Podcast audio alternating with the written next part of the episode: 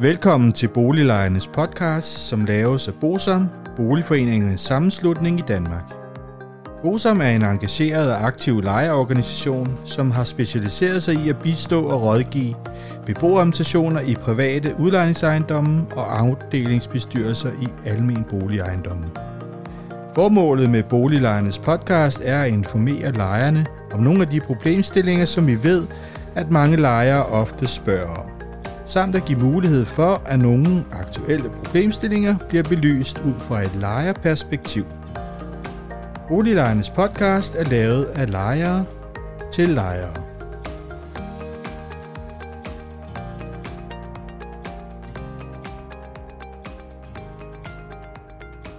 Velkommen til Boliglejernes podcast. Mit navn er René Sur, og jeg arbejder i Bosom. I dag skal vi i gang med det 12. afsnit i serien Blackstone og det danske boligmarked, og det har fået undertitlen Blackstone i 2022. Som I nok kan huske, så startede serien med et tilbageblik på, da Blackstone kom ind i Danmark, og hvad for nogle ulyksaligheder det betød for de danske lejere. Og i dette afsnit skal vi altså se på, hvordan ser det så ud med Blackstone i dag her i 2022, og det vil sige cirka fem år efter, at Blackstone gjorde sit indtog.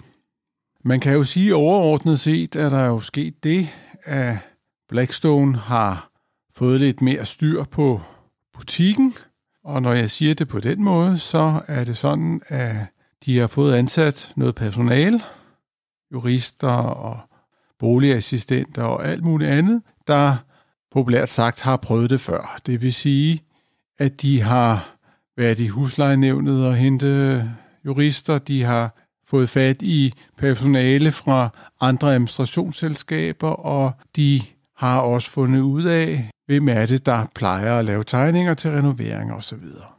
Men det er jo altså ikke ens betydende med, at det, der sker, er godt. Langt fra er det godt.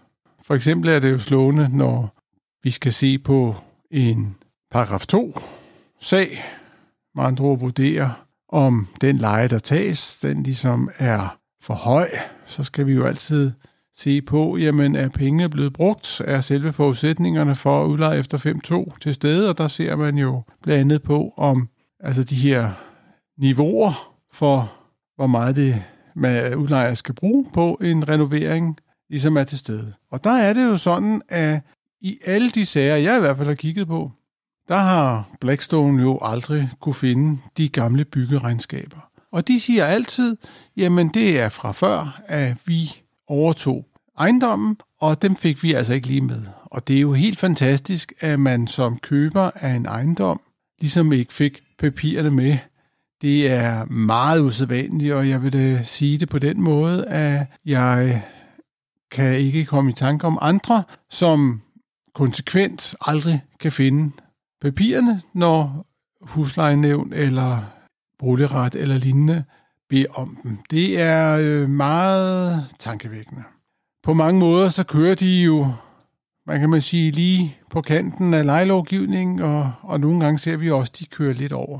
Men vi må jo også sige, at det er sjældent, at vi ser øh, lejeniveauer på 2700 per kvadratmeter eller 3200 øh, kroner per kvadratmeter, som vi gjorde for nogle år siden, dengang at Speedy han var direktør for foretagene, og for jer er, øh, der ikke kan huske, hvem Speedy er, hvis I nu hører et af de første afsnit i serien, så vil I få historierne om den tidligere meget farverige direktør. Nu må man sige, nu udlejer de på samme niveau som de øvrige kapitalfonde og de øvrige pensionsselskaber. Og det er jo på et højt niveau, som I ved, og det vil sige, det er så på 1700-1800 kroner per kvadratmeter, og nogle gange lidt over os. Vi må sige, at om det er fordi, at de ikke længere udlejer lejligheder til en leje på 2700 eller 3200 per kvadratmeter, det ved vi ikke. Vi kan bare sige, det er ikke nogen sager, som øh, vi længere ser. Og det kan jo så også være fordi, at lejerne, der bor i lejemålene, ikke prøver dem Det vil sige, at de ikke henvender sig til en lejerforening, eller de ikke går i huslejenævnet med det og i boligretten. Det ved vi ikke. Der er, det er jo sådan, at vi kan se, at hvis det er udenlandske lejere, så betaler de typisk en højere leje end danske lejere, desværre. Men som sagt, så er det sådan, at overordnet er Blackstone blevet mere professionel i deres tilgang til lejelovgivningen her i Danmark. Og det betyder, at de stadig er aggressive i deres fremfærd, og at de som sagt går til kanten af lejeloven, og som sagt går de jo nogle gange lidt over. Men der er længere tid imellem, at vi ser de øh, fuldstændig forrygte sager, som vi så for 4-5 år siden. På den måde så går de jo under radaren, som vi kalder det. Det vil sige, at de kommer ikke så meget på Ekstrabladets forside. Og der må vi jo nok sige, at det, at de har skiftet navn til Kærby i stedet for Blackstone, der er ingen tvivl om, at det har virket.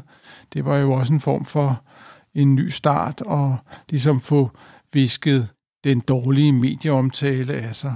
De har jo også fået ansat ny direktør, som ikke er så farverig, og, og måske holder lidt igen og tænker på, at det, der skete under Speedy, det var ikke så godt. Det var jo en af grundene til, at vi fik et Blackstone-indgreb, som jeg, vi også har behandlet tidligere i den her serie.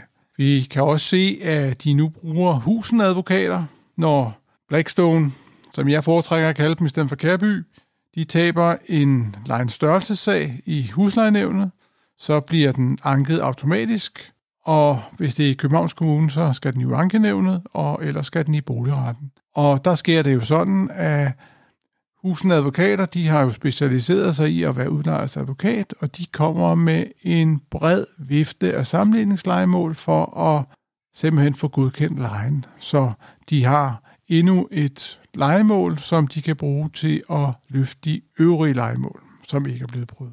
Hvis vi skal se lidt på, hvad der er Bosoms erfaringer med Blackstone for øjeblikket, det er, at vi finder stadig udgifter i UMK-varslingerne, der er for store.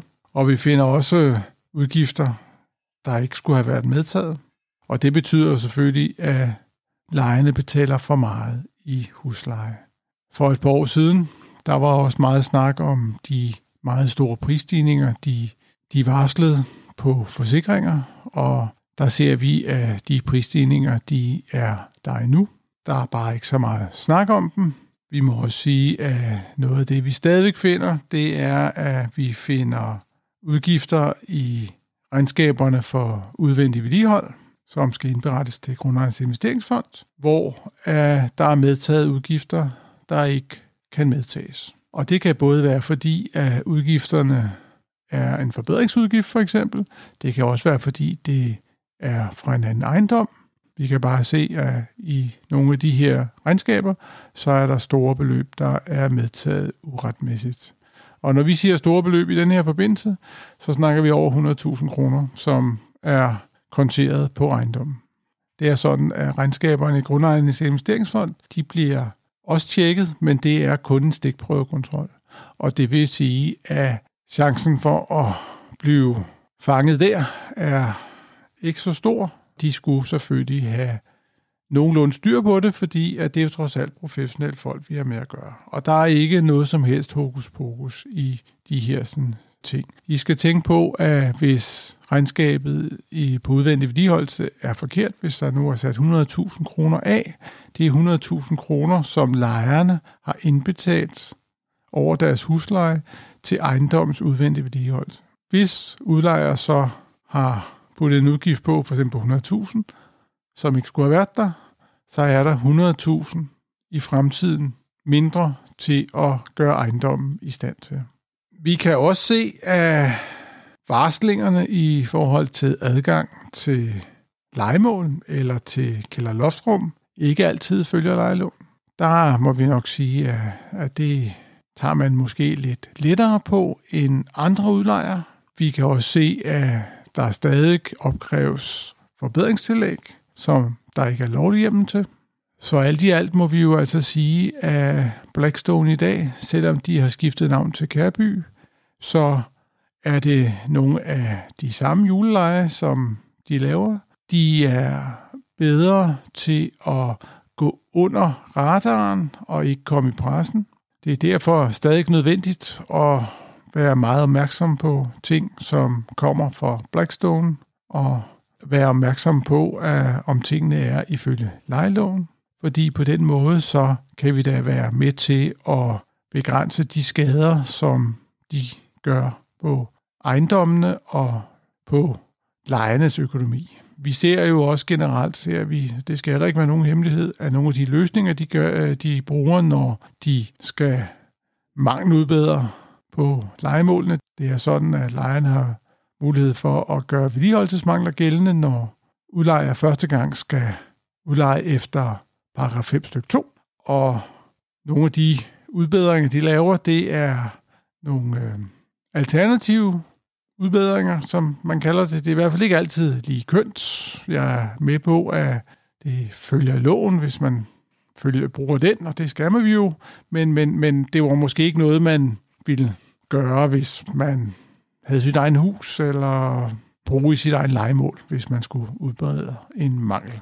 Jeg tvivler i øvrigt også på, at hvis lejerne havde gjort det, og på den måde, som Blackstone udbedrer nogle af manglerne, og så at Blackstone skulle syne ved fraflytning, om de så havde godkendt det. Men det er en helt anden historie jo. Alt i alt, så må vi så sige, at Blackstone er ikke blevet ret meget bedre. De er stadig nogen, der prøver at få mest muligt fra lejerne, og på den måde maksimere deres profit. Men det er jo også en kapitalfond, og det er, det er en kapitalfond, der er sat i verden for. Så på den måde er der jo ikke noget underligt i det.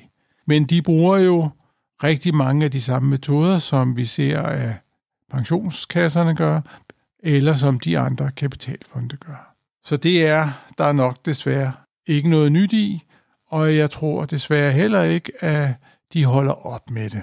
Næste gang, der skal vi se på, hvad de her sidste fem år har betydet for det danske boligmarked, efter Blackstone kom ind. Det er selvfølgelig ikke kun Blackstone, der har været medvirkende årsag til det, men vi skal i hvert fald se på, hvad det har betydet. Og så i det sidste afsnit i den her serie, der skal vi komme med nogle hint til politikerne, hvad de eventuelt kunne komme med af gode lovforslag, som de kunne vedtage, så vi kunne få nogle bedre forhold for lejerne. Det er jo det, vi er sat i verden for i Bosom. Det var det, jeg vil sige i dette afsnit. Husk, at du kan gå ind i vores Facebook-gruppe og tilmelde dig der. Du kan gå ind og like, for eksempel i Apple Podcast, og du kan selvfølgelig også abonnere på denne podcast, hvis du har lyst til det. Det var det for i dag. Ha' det godt. Hej hej. Hvis du synes om Boliglejernes podcast, vil vi blive rigtig glade, hvis du deler episoden med dine venner, og måske giver os en anmeldelse og nogle stjerner i iTunes, så vi derved kan komme ud til mange flere lyttere. Oplysningerne i denne podcast er udtryk for vores opfattelse af retsstillingen på nuværende tidspunkt. Men husk, at retsstillingen kan have ændret sig, når du hører denne podcast, da der kan være kommet ny lovgivning eller praksis på området. Den videre er vigtigt at være opmærksom på, at gennemgangen i denne podcast alene har været overordnet for at give et overblik og derfor ikke kan regnes for en udtømmende gennemgang af emnet.